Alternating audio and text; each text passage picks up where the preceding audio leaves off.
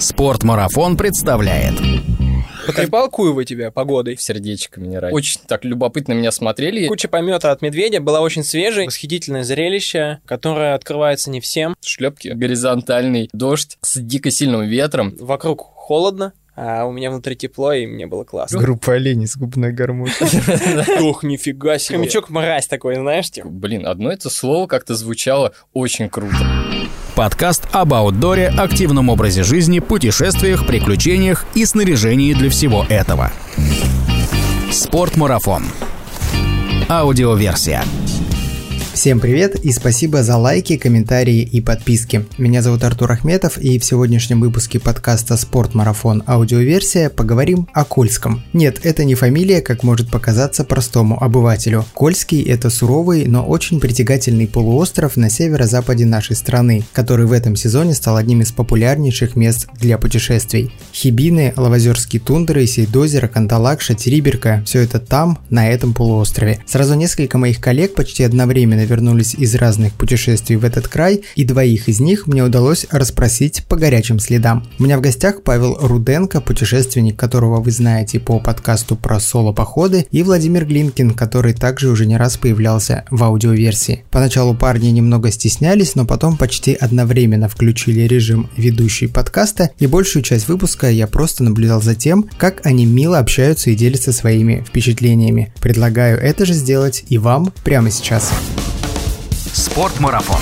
Аудиоверсия. Привет, ребята! Привет, Артур. Привет, привет. Спасибо, что пришли. Отличный вечер. Я надеюсь, что у нас сейчас будет живая беседа. Вы оба вернулись с путешествия на Кольский полуостров. Паша соло-путешественник Вова в составе группы. И я совсем не готовил вопросы к этому подкасту. Почему? Потому что я думаю, что мы справимся без вопросов. У нас тут трое, будет о чем поговорить. А во-вторых, мне кажется, было бы классно, если бы в ходе этого подкаста вы убедили меня, что моим первым путешествием должен быть Кольский полуостров. Ну, ты знаешь, мне будет, наверное, сделать это проблематично, предложить поехать в тундру человеку. Который жил 17 лет в тундре, да? Да. Да, но несмотря на то, что 17 лет моей жизни прошли на Чукотке, я не считаю себя путешественником, потому что те самые походы за грибами в несознательном возрасте и рыбалка на берегу Анадырского лимана вряд ли может считаться аутдором. Давайте, чтобы разговориться, хотелось у вас спросить, поделиться, вот если взять все путешествие в общем, да, самое классное открытие или самая яркая эмоция, которую вы испытали каждый вот в ходе путешествия на Кольский полуостров? Я могу сказать, что север очень дружелюбный. Для меня это было открытием, когда я поехал на Кольский, что он очень доброжелательный к туристу, который туда приезжает, несмотря на то, что фактически он находится там за полярным кругом или там при полярном, в зависимости, куда ты едешь. Суровый, но очень дружелюбный. Безусловно. Паш? Я сразу заулыбался, когда Вова сказал, что дружелюбный, и вспомнил пару самых печальных таких суровых деньков, когда погода быстрела. Ну, да, это так, но, но не всегда. У меня эмоция была, наверное, от э, красоты пейзажа, и там особенно в один денечек увидел ну, такую красоту, которую даже не рассчитывал. Я думаю, мы позже еще к этому вернемся. Тундра внезапно оказалась э, такой песчаной пустыней и с радугой и так далее. То есть это прям были такие пейзажи порой очень необычные для этих мест, как мне казалось. Ну, я бы на самом деле начал в целом диалог с того, почему Кольский. Почему ты на Кольский? Да, то Или есть- почему в принципе Кольский? Почему, в принципе, стоит поехать на Кольский? Почему стоит поехать именно туда, а не, к примеру, там на юг, на Кавказ? Прости, но я начну с другого. Где Кольский находится? Кольский находится за 69-й параллелью на севере, от берегов Охотского моря и заканчивается, упирается, южной своей частью упирается в Карелию, Да. а получается, что западная часть упирается в Финляндию и, И Норвегию. и Норвегию. Столица полуострова — это город Мурманск, собственно, центр притяжения, является одним из доступных способов добраться на Кольский. Ну и тогда почему Кольский? Дикая первозданная природа, практически не тронутая человеком, с очень высокой контрастностью рельефа, ну и, окружающей природы. Я так вот скажу. Затронули тему, и я вспомнил, почему я поехал первый раз. Когда смотрел... А э, сколько раз ты был на Кольском? Не знаю, ну, наверное, если вместе со сноуборд-каталкой, то за последние года 3-4, э, раз, наверное, 8 или около того. Что-то меня очень потянуло туда, и в последней поездочке ездил именно на Кольский. И первое, что я думал, это Мурманск. Блин, одно это слово как-то звучало очень круто. То есть прям Мурманск. Поезд туда идет там двое суток. Я думаю, обалдеть, вот это романтика. И меня это ну, вообще настолько перло. И как раз первую поездочку как раз поехал на поезде. Это прям так было. Очень хорошо. И э, ну, весь северный антураж. То есть север вообще абсолютно отличается от э, любых других регионов. Я как-то для себя так разделил, что север есть север, а, то есть там все абсолютно другое, а все остальные локации э, по миру, по крайней мере, где я бывал, там просто отличается именно как-то как красота природа, а север отличается именно какой-то атмосферой, духом. Я хотел бы добавить, что желание поехать на север — это такое своего рода испытание себя, что ли. Я полностью солидарен с Пашей в том плане, что Мурманск — это звучит круто, и ты думаешь, хочу испытать себя. Охотское море. А Магадан не круто звучит? Я с опаской воспринимаю пока Магадан. Но Мурманск — это такое, знаешь, я испытал это чувство, когда если кто-то был в Мурманске, памятник Алёше с великолепным видом на городской порт, с а, перспективой всей бухты, она дает понимание понимание характера тех людей, которые, несмотря ни на что, живут на севере. Во времена войны они держали оборону, и вот этот памятник Алёша, он так дает легкое понимание того, какие люди живут на севере. И я был прекрасно удивлен, общаясь с ними. И для меня Кольский, да, и для многих, я ходил в составе группы, для многих участников это было испытание. Многие сказали, я ждал испытания. Но чего больше все-таки, романтики севера или испытания на севере? Я рассматриваю исключительно романтику как испытания не смотрю. Они, безусловно, там есть, и там есть свои трудности, но мной движет исключительно романтика. Если вернуться к твоему первому путешествию на Кольский, ты сказал, что поехал на поезде двое суток. Да, ну я точно там по часам что-то около 36 и что-то в этом духе. Но если исключить, что ты примерно 12 часов спал, 24 часа ты смотрел в окно. Да, оставались там какие-то купейные билеты, и со мной ехала женщина с двумя детьми, один грудничковый и маленькая собака, поэтому у меня была супер крутая компания, мы там зажигали. Насколько менялся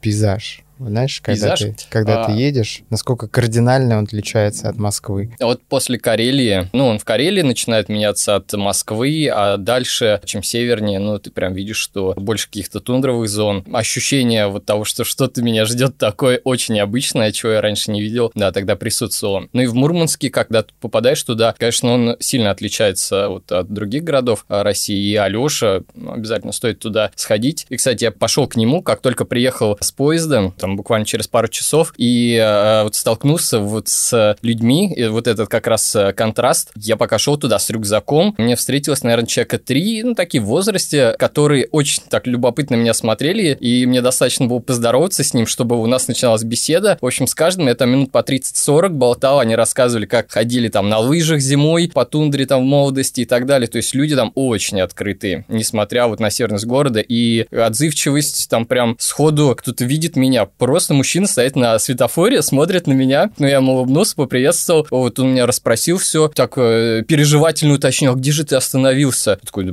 пока нигде. Вот он такой, ну, так поехали, давай у меня остановишься. Это просто сумасшедшее. То есть люди, на самом деле, дико отзывчивые, просто даже на ровном месте. Тут еще одна история. Мы, собственно, выходим в поход группой 1 сентября, грузимся в машину, 15 рюкзаков, и, значит, 1 сентября, условно, 7.30, все родители ведут своих детей, значит, в школу, с цветами, банты, вот это все. И мимо нас проходит женщина, так смотрит на там количество трекинговых палок, на рюкзаки. Дочка останавливается и мило нас смотрит, вы почему не в школу идете, да? И говорит, ребят, а куда вы идете? Ну, мы говорим, вот мы на Сейдозеро. Она такая, ой, здорово, а куда? Также начинает рассказывать, где она была. Делится с нами контактом супер полезным человека, который сможет там помочь нам с трансфером на воде лодочником. И при этом дочка смирно ждет, и она не спешит куда-то там в школу, на линейку, и она максимально открыта. Такое такого я не встречал, пожалуй, нигде. Вывод такой, чем севернее регион, тем добрее, отзывчивее и дружелюбнее люди. Здесь я с тобой не могу не согласиться, как раз-таки возвращаясь к моему 17-летнему опыту жизни на Чукотке. Очень классно вы все рассказываете. Вижу, что горят у вас глаза и яркие еще воспоминания. Но в целом, если взять Кольский полуостров, какие основные маршруты там, вот основные точки притяжения, куда стремятся туристы? Ну, расскажу, по крайней мере, о тех местах, где был. Наверное, такие основные локации. Получается, это Хибины, наверное, самое популярное место. Рядом находится э. Буквально там их разделяет Тумбо-озеро. Но да, чтобы попасть вот в Лазерские тундры на Сид-озеро, там чуть дальше трансфер. Ну, тоже никаких проблем не составляет добраться. Потом это Териберка. Ну, то есть, э, рядом с Териберкой там прекрасные пейзажи, можно классно походить. Как раз везде, наверное, в Хибинах 7 дней на Сидозере, 7 дней в Териберке 7 дней ходил. Потом следующая локация – это зимой я был в Кандалакше, и летом не очень знаю, насколько там комфортно. Там э, уже сильнее отличается вот от предыдущих мест, потому что ближе Карелии, там больше лесов, и проходимость э, ну, мне пока неизвестна, потому что зимой она есть, на лыжах, там куда хочешь иди. И вот сейчас ходил чуть дальше Териберки, это дальше на восток, есть такой поселок Туманный, одно название так захватывает дух. Он заброшенный, я когда увидел фотографии, понял, что заходить туда, наверное, не стоит. Там, по-моему, живет, боюсь ошибиться, что-то около 50 человек, там гидроэлектростанция работающая, и вот большинство рабочих останавливаются там. Ну и выглядит конечно, антуражно, в тундре такой прям заброшенный городок. И вот оттуда, когда строил свой маршрут, строил как бы по интуиции, но в итоге после похода увидел, что как бы маршрут оказался логичный, и не я там первый, там люди ходят, я даже одну группу встретил. Поэтому вот эти локации. Есть еще рыбачий, но на рыбачий пешим ходить не очень комфортно, туда либо велопутешественники, ну, либо как-то на авто ездят. То есть ты в этот раз не имел определенного маршрута и перед путешествием его не заявил в МЧС? Нет, нет, имел. Я имею в виду, что этот маршрут, если там Хибина и Сейдозер, я опирался на уже пройденные маршруты, которые я нашел в интернете, и как-то там уже разрабатывал свой, то здесь я ни на что не опирался, потому что ничего не нашел, и просто строил через тундру по красивым местам э, со спутника то маршрут, который вот оказался на самом деле, ну... По циркулю, в общем. Да. Сколько, получается, длился твой соло-поход в этот раз? Я планировал 15 дней, э, но немножечко изменилось, и в итоге 12 дней ходил. На самом деле, еще интересный вопрос по поводу точек притяжения, да? Бывает, что точка притяжения является не пиковым впечатлением, которое получает человек. Безусловно, помимо локации, куда едет человек на север, многие едут на север, особенно осенью, для того, чтобы увидеть Северное сияние. Восхитительное зрелище, которое открывается не всем. И второй, зачем едут люди, это есть э, история про самов, про лопарей. И вот многие люди едут для того, чтобы углубиться в, в историю. Жизнь коренных народов. В жизнь коренных народов, в их мистификации различного рода. Бог Куева, например. Что скажешь на это, Павел? А, Потрепал Куева тебя погодой? Когда шел, э, так в душе в какой-то момент возмущался этому, особенно в избушке, потому что меня настолько не привлекает какие-то какие-то, ну, вот, э, такие этнические темы и около мистические. Поэтому, блин, думаю, здесь же так красиво, зачем что-то придумывать еще, чтобы сюда поехать? Ну, у всех людей есть Это, разные стимулы. конечно, конечно, мы же, я говорю только о себе. А, так э, ты видел Вов э, Да. «Сияние»? Блин, я тебе дико завидую, потому что за все эти поездки я так ни разу его не лицезрел. Какого цвета северное сияние? Да, расскажи подробнее. Как? На фотографиях. Нам не так повезло, как, допустим, ребятам из следующей группы, которые поехали, э, потому что они увидели прям изумрудное. Я бы назвал, ну, у всех разных восприятий цветов, его изумрудным таким, изумрудно-желто... желто-зеленым. Ну, изумрудный, мне кажется, бли- самый близкий цвет, который я могу описать. Не, ну многие просто думают, что на севере северное сияние цветное, поэтому здесь надо было сделать уточнение. И расскажи, в каких числах они его видели. Я видел его 4 сентября, и, соответственно, ребята видели его, получается, числа 14 сентября. То есть в сентябре, you're welcome, самое отличное время для того, чтобы приехать на Кольский полуостров. И третье, помимо этнической составляющей северного сияния, это великолепный урожай ягод и грибов. Какие ягоды тебе удалось попробовать? Название ну, помнишь? морожка это та ягода, которая северная ягода. Обожаю морожку, когда она еще недозревшая, когда похрустывает. Прям Собственно, люблю. морожка. Согласен. Голубика, черника, брусника. Это вот, наверное, северная ягода, которую можно употреблять себя в разных видах, в огромных количествах. Шикша есть еще такая ягода. Да. Встречали, Но- которая внутри как вода без вкуса практически. Я э, не отведал, в этот раз не, не отведал. Да, это, и тоже не экспериментировал. Но с морожкой с тобой согласен по поводу, когда она немного не- не- недозрелая, прям такая. В общем, помимо того, зачем стоит ехать, есть вопрос, когда ехать. Павел, расскажи, когда ты ездил, кроме зимы, на Кольский. Ну, а, я ездил в июле, то есть прям в самом начале июля, стык июля и августа и в конце августа. На самом деле сильно отличается по погоде, конечно, тут год от года, но все равно в середине где-то июля, там 15-20 числа, иногда прям очень сильно печет солнышко, прям такие дни безоблачные, много комаров, мушкары. Это вообще... Это была первая поездка, я тогда не взял на комарник, потому что что-то не, не подумал, что он мне нужен. Это было очень сурово. Я прям израсходовал все баллоны достаточно быстро. На психах э, э, обрабатывал себя полностью, всю и кожу, и одежду, потому что они просто очень назойливы, даже не всегда кусают, они просто крутятся перед лицом, попадают в глаза и так далее. Это прям очень сурово. Ну и печет. Э, нет никакой... Ну, на Сейдозере, в Хибинах там хорошо, есть тень, есть деревья, вот, но если смотреть что-то севернее, как раз вот там было очень жестко, вдоль берега Баренцева моря, то там прям съедают, если нету ветра, это вообще с ума сойти. Поэтому надо запасаться комарниками. В этот раз я уже брал спиральки от комаров, когда в тамбуре готовишь и так далее. И прикольно, что солнце, это полярный день, не заходит почти, там буквально на час, и это очень долгие закаты, по полтора часа, солнце потихонечку опускается. Вот опять же в районе Баренцева моря это невероятные пейзажи, получается прям красным цветом разливается по берегу на фоне вот таких фьордов и тундры, это просто пушка.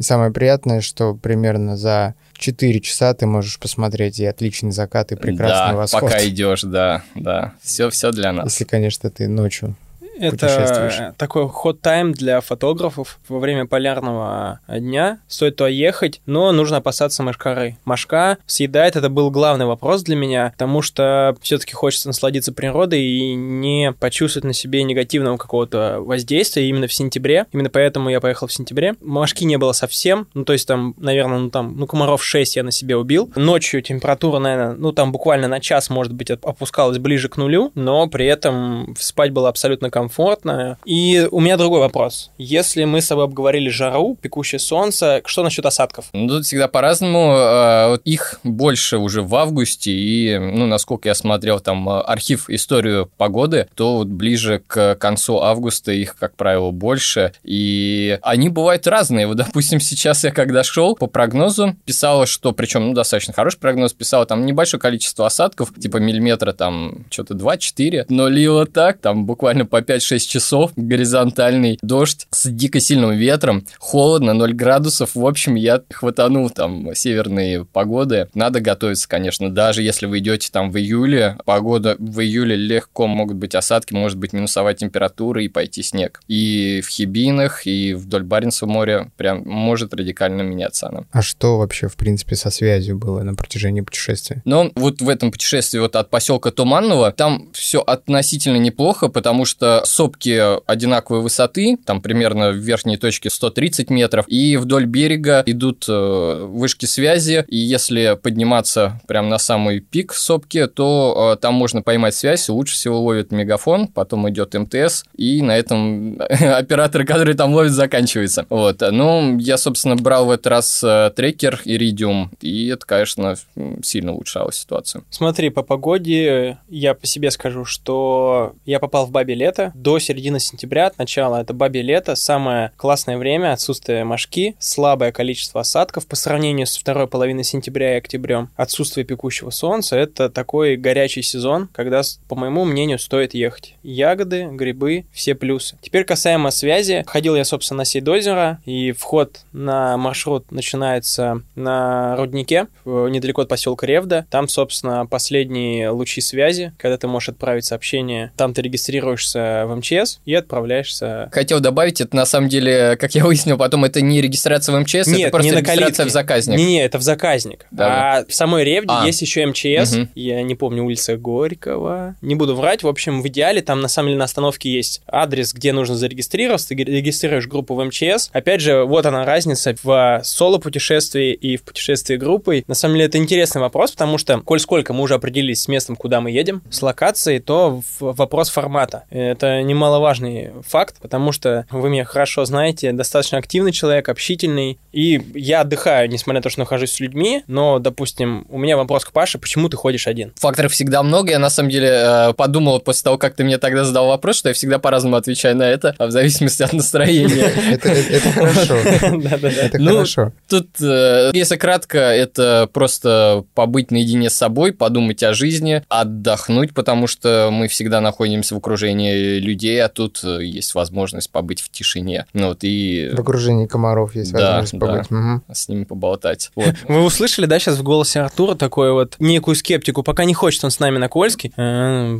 Кот Комаров, блин, отдохнуть. Слышали, да, вот этого чукотского парня? Есть, да, такое немножко. Продолжайте, Вот. Павел. Ну и, собственно, просто опять же полицезреть красоту. Вот мне интересно, как э, не мешает ли впереди идущие рюкзаки э, осматривать там горы, озеро. Тоже по- почувствовал такую легкую зацепочку сейчас. В целом, я считаю, что наличие других участников зачастую мешает делать контент, потому что ты снимаешь классный вид. Ну, то есть, лично я, если что-то снимаю, я снимаю это для того, чтобы я потом в какой-то момент мог посмотреть. Я думаю, Паш меня поймет, посмотреть видео и, ну, очутиться в той атмосфере, в том состоянии, когда ты там находился. И тут сзади условный там какой-нибудь Семен кричит, ох, нифига себе. И ты такой, черт, пересниму. Ну и так может продолжаться бесконечно. Может быть, как раз-таки это «Ух ты, черт, нифига себе» в твоей памяти потом всколыхнет. Именно, Ещё вот сейчас более же я это яркие. вспомнил. Да, но сам факт, как бы, если ты хочешь увидеть первозданную природу, побыть наедине с собой, я полностью поддерживаю Пашу. Также в моем понимании, ну, я тоже там неоднократно ходил один, это независимость от кого-либо.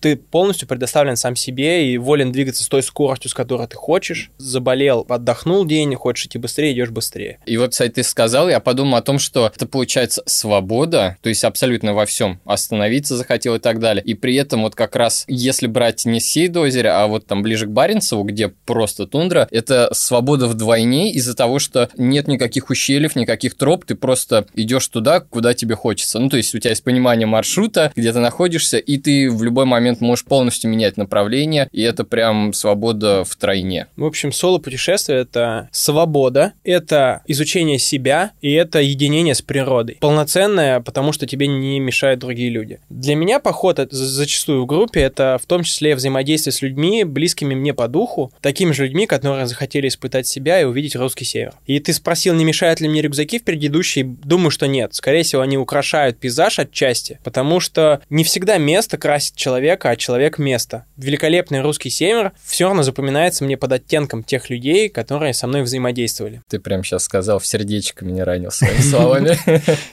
Вам надо, мне кажется, пойти в дуо поход. Да, это интересная промежуточная версия. До поход. Дуо поход. Если возвращаться к природе, удалось ли вам в ходе этих путешествий? Ну, Паш, тебе, наверное, точно да. У Вовы поменьше опыт путешествия по Кольскому. И по тундре удалось ли повоевать с качкой и как впечатление? Мгм. Ну, качка вот на самом деле... Давай знаешь так. Скорее всего, те, кто слушает нас, могут не знать, что такое качка. Ты кратко можешь рассказать, либо вы можете посмотреть в нашем спецпроекте «Школа тундра», где Тимур Ахметов, брат Артура, рассказывает все превратности, подводные камни и прекрасы тундра. Да, посмотреть в школе тундре и понять, что вот такой качки э, на Кольском не будет.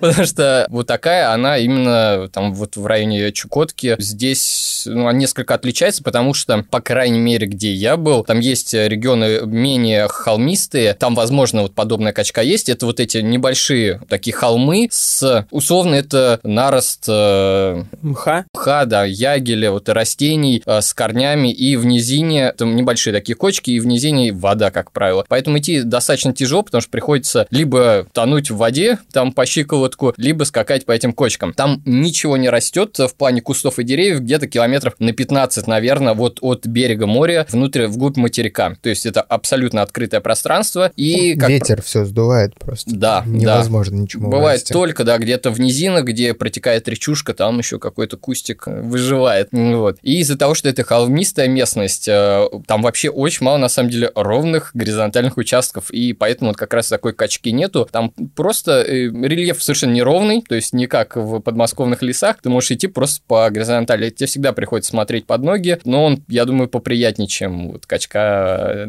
на Чукотке. Ну, помимо качки, я скажу, что есть э, курум. Да. Вот он скорее выматывает физически и зачастую, во всяком случае, участников группы, он выматывает психологически, потому что группа начинает растягиваться, кому-то идти страшно, многие камни нестабильные, и поэтому людям с тяжелым рюкзаком, с низким опытом идти тяжело, и курум скорее всего, на Кольском, будет большим препятствием как психологическим, так и физическим для людей. Вот учитывая два вот этих абсолютно разных ландшафта, тундра и Курум, какая обувь лучше всего подходит для того, чтобы путешествовать по Кольскому? Шлепки.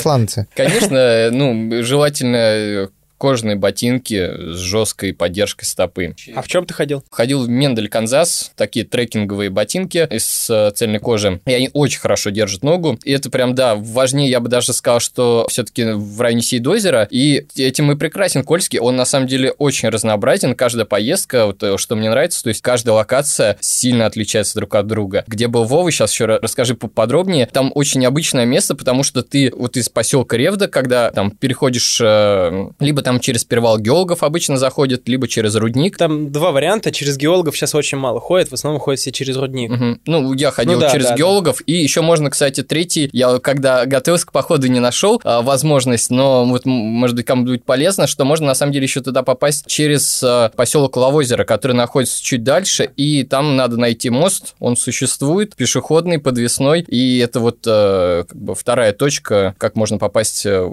на Сейдозеро. И отличается он тем, что это плато, то есть сверху вы оказываетесь, там нет никаких пиков, это абсолютно ровная поверхность, полностью из курумника, местами там даже нету никакой травинки, ни мха, ничего, просто одни камни, а в центре, в низине находится сумасшедше красивое озеро, оно закрыто от ветра, и там прям гладь как зеркало. И уже пока вы спускаетесь, допустим, с плато, потихонечку начинается тундра, потом лесотундра, и потом, по-моему, даже тайга. Вот, то есть там прям густой лес, вообще сумасшедший пейзаж. Отвечая на вопрос по поводу обуви, я также ходил в трекинговых ботинках высоких, это ханва коляска. При этом, в зависимости от погоды, от времени года, есть две опции. А, либо это резиновые сапоги, у нас в спортмарафоне представлены с недавнего времени сапоги Викинг, есть с утеплением, есть без. И вторая опция это кроксы, то есть это также тапки с возможностью там, фиксации пятки, также из материала Эва, который ничего не весит. То есть в одном ты либо промокаешь и быстро высыхаешь, либо в другом ты полностью остаешься сухим. Потому что при движении, особенно рядом с сейдозером, тебе приходится преодолевать броды и несколько болотистых участков, которые так или иначе могут залиться тебе в трекинговый mm. ботинок. И для бродов что ты взял, какой обувь выбрал? Все болото я прошел, не разуваясь, в трекинговых ботинках, но я использовал кроксы.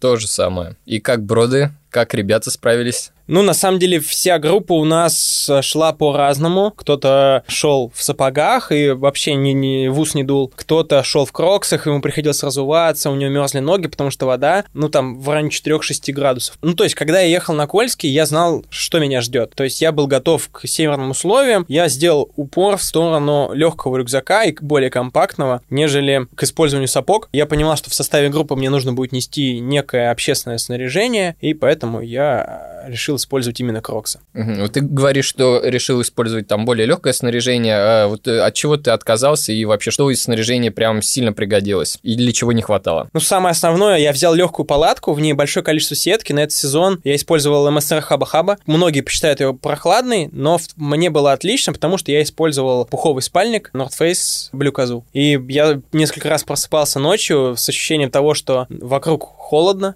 а у меня внутри тепло, и мне было классно. Я прям знал, что попал в точку. Это так называемая большая тройка, рюкзак, палатка и спальник, ковер самонадувающийся у меня, и топор, пила, те элементы, которые там нужно нести. Мы делали походную баню. То есть это отличительная черта похода в группе, это такое своего рода коллективное действие, которое ты не можешь позволить себе, если ты идешь один. К примеру, чтобы на одного приготовить походную баню, ты тратишь неимоверное количество усилий на заготовку дров, коих в тундре практически нет. Э, и скажи еще, сколько весил твой рюкзак, э, сколько литров был? При том, что я сказал, что я использовал относительно легкое снаряжение. Относительно провизии мы комплектовали провизию на всю группу достаточно полноценно. На первые несколько дней у нас там были, к примеру, мы готовили шакшуку, то есть несли яйца и свежие помидоры, которые занимали занимают большое количество объема и веса, то есть рюкзак на выходе у меня получался в районе 26 килограмм. Мы несли там материал для изготовления походной бани и прочего, то есть у меня был там в районе 26, наверное, рюкзак. А что по твоему рюкзаку, кстати, ты скажешь? Я, получается, на 15 дней тоже весил 26 килограмм, из них 7 э, килограмм еды и 4,5 килограмма фото-видеотехники. Ну и там остальное уже сопутствующая снаряга. Ну, кстати, интересный вопрос по поводу фото-видеотехники, потому что я, к примеру, понимал, что у меня будет некая... Ну, то есть изначально для того, чтобы отдохнуть от привычной нам жизни, да, несмотря на то, что я иду с людьми, я знал, что я выключу телефон в авиарежим, уберу яркость на минимум и положу его в карман, и, возможно, буду снимать какие-то видео, которые я посмотрю только дома. Я взял с собой пленочный фотоаппарат без батареи, который перематывается вручную, он с э, фрифокусом, и взял с собой 4 катушки пленки, которую отснял и, собственно... Погрузился в аналоговую жизнь. Да, это полностью аналоговая жизнь была. Цифровой детокс это называется. Да, вот, я взял один фотоаппарат, который с четырьмя пленками весит, ну, ну грамм 300, наверное, а у Паши 4,5 килограмма фототехники. Но материал я его видел, и, честно сказать, восхищен. Зайдите на сайт pavelrudенко.ru. Как приятно.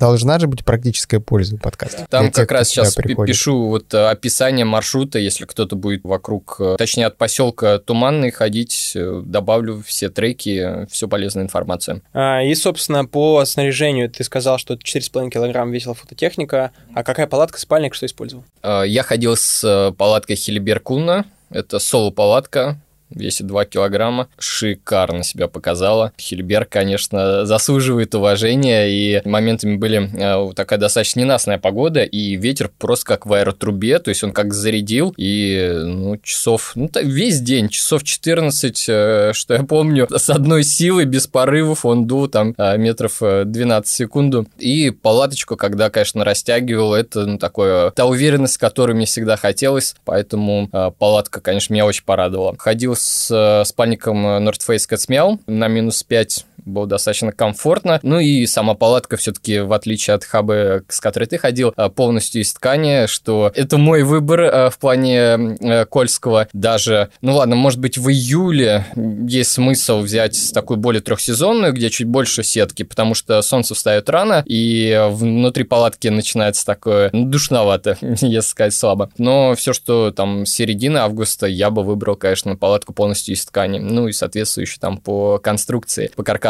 Мощную для э, ветров. И рюкзак, э, так как много всего, я какой-то момент психанул, когда ходил раньше 75-литровым, ну вот, э, надо все туда упаковывать, я взял 120-литровый Татонку Бизон. вот, ну, это... Ты сейчас должен комментировать мою улыбочку ехидную. Э, это очень приятно, конечно, спокойно сверху убирать коптер, ничего не утягивать, никаких проблем с этим не иметь. Вот, но все равно я понимаю, что он э, может быть несколько избыточен, хотя я его планирую использовать все-таки еще и зимой, и там такой объем будет на пользу, потому что у меня все внутри, палатка внутри, то есть снаружи я ничем не обвешиваю. Ну, как 100 литров, наверное, для такого формата походов может быть там чуть более оптимально. А есть какие-то вот такие вещи, которые точно стоит взять с собой на Кольский, которые, да. возможно, в каком-то другом походе вряд ли пригодятся, но вот на Кольском это помимо на, на Кольский из неочевидного э, в середине лета вплоть до, ну, я думаю, вообще лета и не считая сентября, обязательно надо брать э, маску на глаза, иначе будет уснуть сложно, потому что фактически э, там в 2 часа ночи примерно как 2 часа дня, если безоблачное небо. Обязательно надо брать э, накомарники, спреи, я беру с собой два, в зависимости, конечно, от длительности похода, но лучше взять два, чтобы быть спокойным. И если вы идете вдоль Баренцева моря, то обязательно нужно брать фильтр, потому что в Хибинах на Сейдозере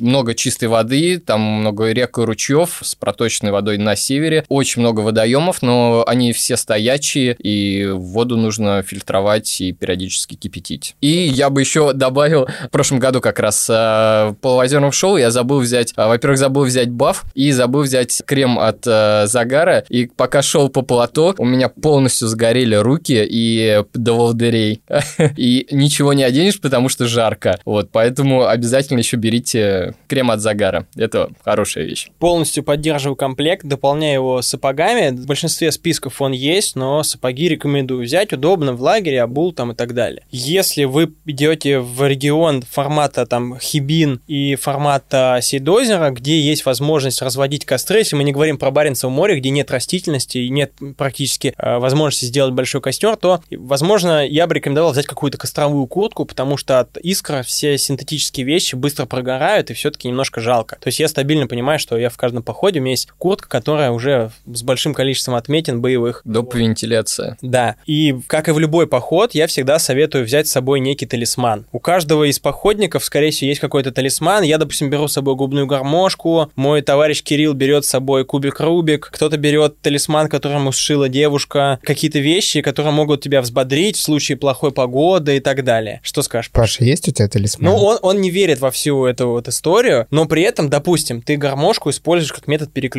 Опять же, при взаимодействии с людьми ты мог устать, или ты, если идешь один, ты хочешь взбодриться, поиграть и переключиться, то это классная опция. Что скажешь? Класс, я, я тебя абсолютно поддерживаю. У меня тоже была гармошка, она не пыталась научиться играть, но как-то энтузиазма надолго не хватило. Поэтому ты на Кольский ходил 8 раз, потому что там никто не слышал, как ты играешь. Да. Ну, я с собой прям такого ничего не беру, но скачиваю всегда, оплачиваю Яндекс музыку и скачиваю себе подборки. Вот сейчас, когда шел в самом начале, еще на небольшом удалении в материку, к центру материка, там бывают такие лесные зоны, э, с медведями ситуация никуда не девается, и на вот в озерах тоже использовал, поэтому, когда иду по густой чаще, включаю такой забористый рок, когда надоедает кричать, чтобы Мишка меня обязательно услышал, ну и так бодрее шагалось. Ну и такие более мелодичные. Поэтому я всегда спасаюсь э, ну, музыкой и иногда скачиваю фильмы. В этот раз э, скачал один фильм, очень классный, про медведей Камчатки. Сейчас посмотрю, как он точно называется, скажу вам, очень рекомендую. Дадим ссылочку в описании подкаста Супер. на этот фильм. Помимо животных, э, о которых упомянул Паша, медведей, кого-то удалось встретить в ходе путешествий? Да, безусловно, на самом деле есть первое очередное, самое громкое по Сейдозеру, это Росомаха, которая практически уничтожила дверь в избу. Я думаю, те, кто был, знают, о чем речь. Это фактически как будто кошка точила когти. Там вся дверь, она уже наполовину стесана. Я думаю, что еще пару приходов, и дверь придется заменить. Ну вот, медведи при этом, на самом деле, мы шли в тот момент, когда, а, как правильно выразиться, помет медведя, куча. Как правильно оставить это в подкасте? Так и оставим. Куча помета. Куча помета от медведя была очень свежей. Мы идем в составе группы. В группе есть девочки. Помимо девочек есть мальчики, которые очень сильно переживают. И ко мне поворачивается один парень такой говорит, Володь, а это... Я просто киваю ему головой и говорю, да, ты все правильно понял.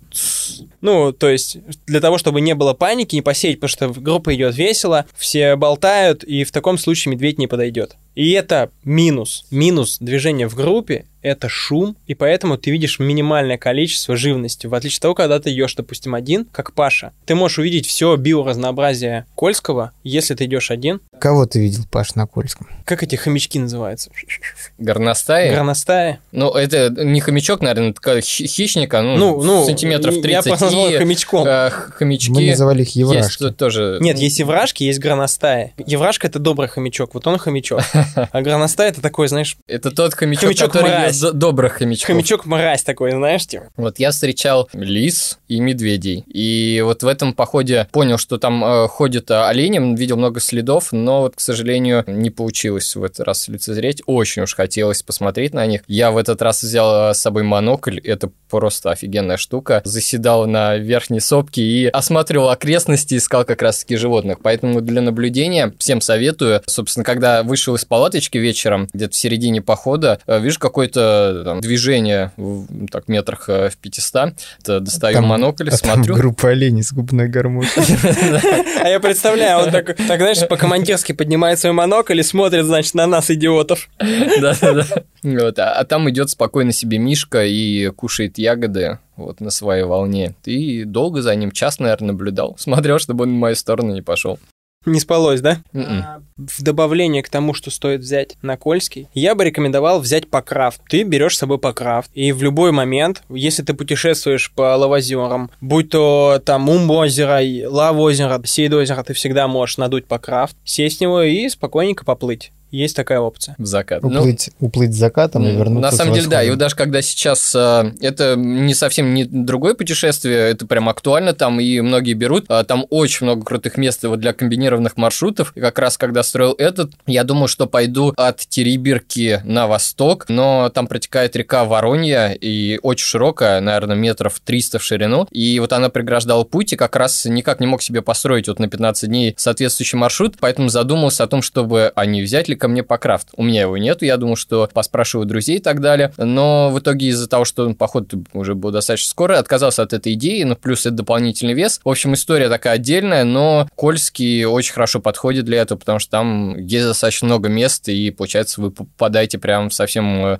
дикие крутые места. Ну, в целом, наверное, по снаряжению все перечислили. Из такого неочевидного и бафы, и солнцезащитные крема. Обязательно берите гермомешок. Погода непредсказуемая. Гермомешок нужен под спальник и под вещи, которые не должны промокнуть, под документы и что-то такое, потому что при преодолении водных преград, мостов, при движении рядом с водоемом всегда есть шанс оступиться и уронить свои вещи, и это может быть фатальным. Поэтому обязательно гермомешок — это, наверное, обязательное снаряжение, которое вот прям в виш-листе должно быть, кроме большой тройки. Ну и отличное настроение над собой взять еще, и тогда все будет. Подчеркиваю, особенно вот для Сейдозера, потому что там есть э, переправы по бревнам, и местами э, река у берега достаточно глубокая, там прям может быть метра два, поэтому я думаю, что бывает случаи, когда кто-то все-таки оступается, надо быть к этому готовым, ну и, соответственно, чтобы у вас в рюкзаке э, все важные вещи, спальник и так далее были защищены в герме. И вот по поводу снаряжения еще хотел добавить, опять же, для тех, кто ходит соло, да и для групп, хорошо бы все-таки иметь при себе фальшфейер, потому что все-таки медведи там достаточно, и чем севернее, тем больше. Вот насколько я знаю, там от МЧСников и так далее, в Хибинах и вот э, в районе Сейдозера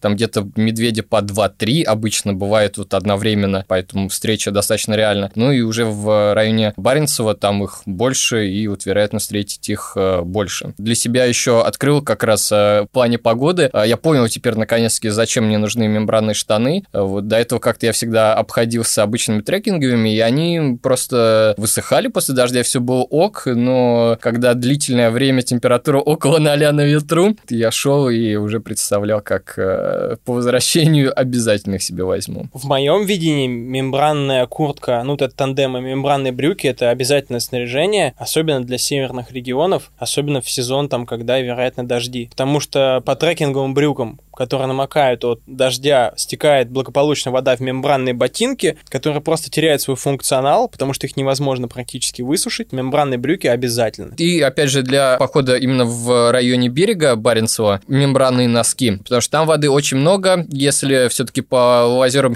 Хибинам вы идете по тропе, там по Куруму, то когда идете по тундре, там практически везде вода. И на вершине, и посередине сопки, и в низине. Везде вода. И если прошел дождик, э, он может пройти даже там 10 часов назад, все равно оно никуда не делось, вечная мерзлота, и у меня постоянно намокали ботинки, то есть я шел прям чавкал, опять же холодно, ноги замерзают, и вот к штанам я себе в список добавил попробовать вот мембранные носки, это прям должно быть спасением. Точно да, потому что я как опцию, как альтернативу э, резиновым сапогам рассматривал резиновые гамаши как от э, костюма химзащиты. Их многие рыбаки используют, они одеваются поверх трекинговых ботинок, и ты можешь в них идти, но они такие... ОЗК. ОЗК, да, это ОЗК. Ну, не все знают, поэтому я решил объяснить. Они, они в общем, бесформенные, и ты в них можешь цепляться за траву, и поэтому я отказался от этого выбора, опять же, в пользу, так или иначе, кроксов. По поводу неочевидного, ну, добавлю, наверное, это реп-шнур в обязательном порядке, потому что им можно что-то отремонтировать. То есть такие вещи, которые помимо ремнабора должны быть у вас.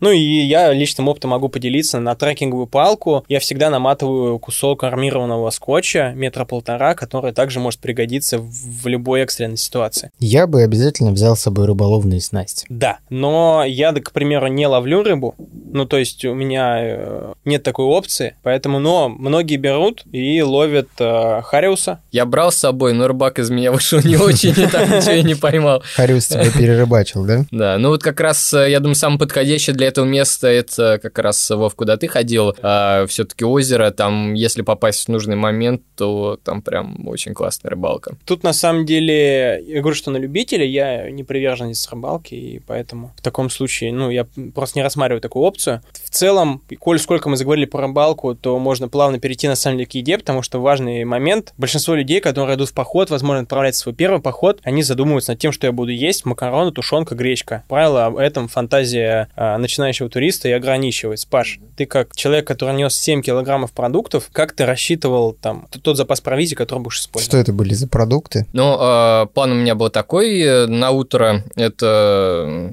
каши, в основном овсянка с сгущенкой. Я где-то грамм 700 сгущенки с собой брал. Вот надо же себя порадовать. И всегда, когда говорим про еду в походах, всегда фигурирует вот это там 150 грамм того. И, мне представляется, что еще в рюкзаке должны быть еще и весы такие маленькие, чтобы когда ты себе готовишь завтрак, так, сегодня 15 грамм сгущенки. Чикс, отмерил ровно 15. Ну, чтобы хватило. На Ну, всё. на самом деле, со временем это становится правильным подходом, потому что именно вот в этот раз я купил себе весы, такие, которые отмеряют граммы, и подошел по уму. Вот, но это, это хорошая вещь, потому что гораздо точнее можно отмерить необходимое количество. Вот, а на Такие маленькие сгущеночки во вкусвиле продаются, очень удобно. Мгм. Смотреть. На обед э, брал себе много сухофруктов, э, орехов и два сникерса. И на ужин это макароны. Нашел обалденные макароны. э, такие прям маленькие кружочки, которые готовятся минуту. Это прям вообще очень классная тема. Быстро варится. И К ним сушеные овощи, потом рис бриани, сублимированное мясо. И, наверное, ну, из основного все, но во время похода я сильно изменил, как-то у меня эта вот история о том, что меняются предпочтения, и о, дико хотелось есть, поэтому я себе очень много заваривал э, овсянки, там прям у меня вот литровый котелок, и почти вот там п- подступало к краям, я ее ел, и через два часа пока шел, я чувствовал, что я опять голодный, поэтому я всегда закидывался орехами, и потом изменил, э, овсянку оставлял на какие-то другие ситуации, и, и завтракал, и ужинал там либо рисом, либо макаронами, ну, я так с небольшим запасом брал, и учитывая, что я пошел чуть меньше, мне как раз этого хватило, и получается 120 грамм минимум, иногда больше крупы, вот, ну, либо там макарон, и к этому там плюс овощи, ну, и там сванская соль, всякие пряности и так далее, и так далее. Маленькие ништячки. Да. Похудел ты за 12 дней похода этого? А не взвешивался.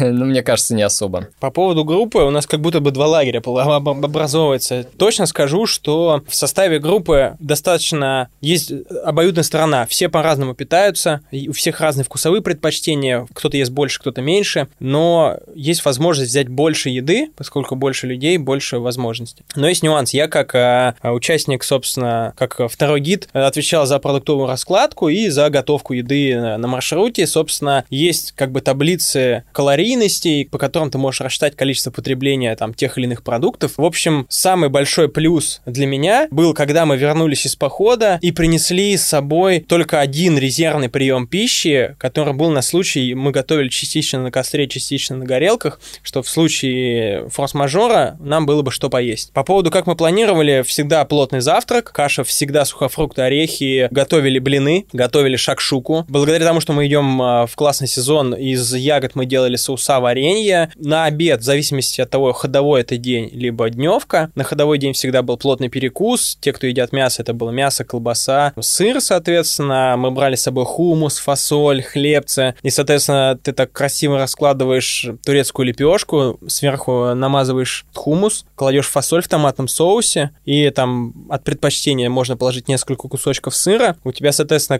котелок с горячим чаем. Мы брали несколько видов чаев. Черный, каркаде, зеленый, травяной, травяной с фруктами, и старались комбинировать. Потому что питание в походе, я надеюсь, сейчас все сглотнули слюну, Очень хочется есть уже. Питание в походе – это тот элемент, который добавляет вам радости, прибавляет сил, поднимает настроение. И Если группа идет в ужасных условиях, то обязательно нужно всегда поесть горячей еды. Обеды, соответственно, и ужины у нас были разнообразные. Это паста с оливками от э, Вячеслава Кузнецова по рецепту макароны по-зюзински. Слава, привет. Гречневая лапша соба, а, рис азиатский, Вова, гречка- заканчивай, красиво гречка- жить не запретишь, конечно. Гречка с лисичками. Ну, в общем, Человек, который не съедал Мы на завтрак старались, килограмм э, овсянки.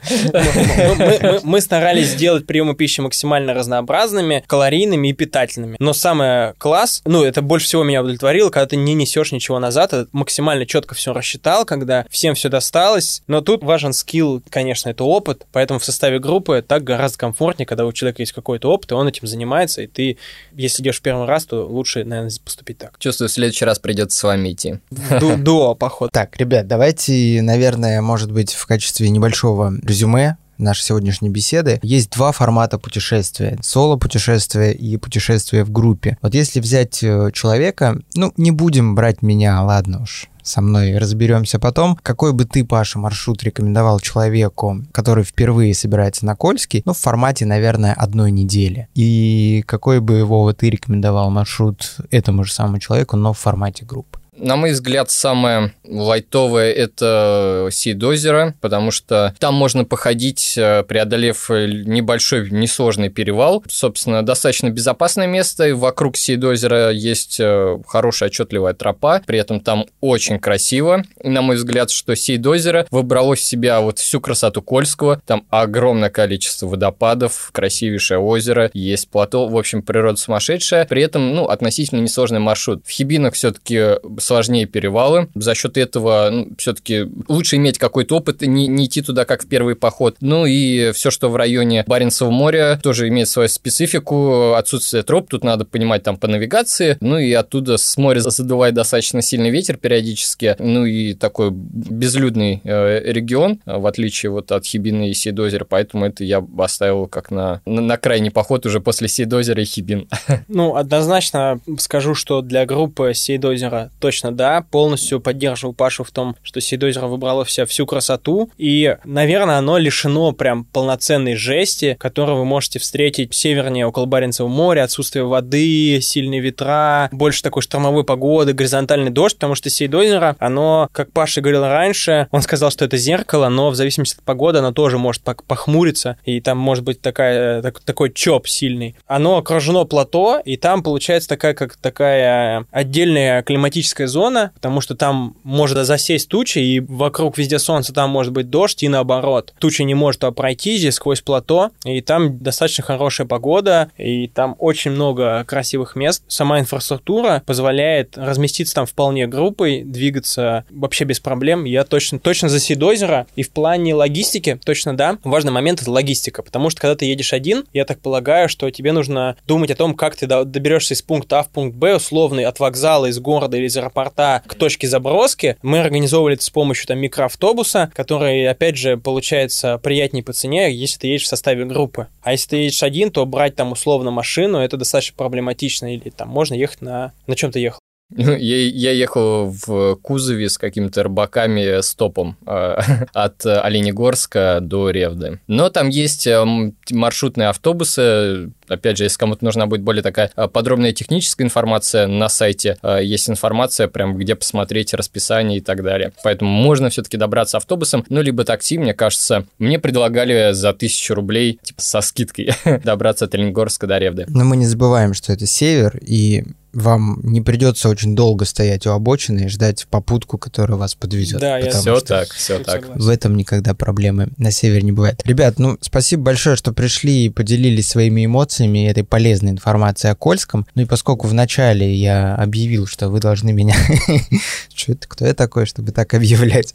Но я придумал, как бы мне было интересно сходить на Кольский. С вами двоими я бы сходил в компании и еще бы позвал своего брата. И это было бы клевое путешествие, что... да? Нет, потому что мы бы записали, мне кажется, в ходе этого а, путешествия не только клевый видео и фотоконтент, который вы умеете делать, но и какой-нибудь крутой подкаст, который делаю я. Все так, я за, поддерживаю. Следите за нашими событиями. Да, ребят, э, если вы слушали этот подкаст, вам он понравился, и вы хотите что-то узнать у гостей сегодняшних моих, обязательно пишите в комментарии свои вопросы, не забывайте лайкать подкасты и подписываться, так вы поможете нам сделать этот подкаст популярнее, и их просто услышит больше людей, а мы будем чувствовать, что мы не зря делаем эти подкасты. До встречи, хороших путешествий. Всем счастливо. Пока. Спортмарафон. Аудиоверсия. Подкаст об аутдоре, активном образе жизни, путешествиях, приключениях и снаряжении для всего этого.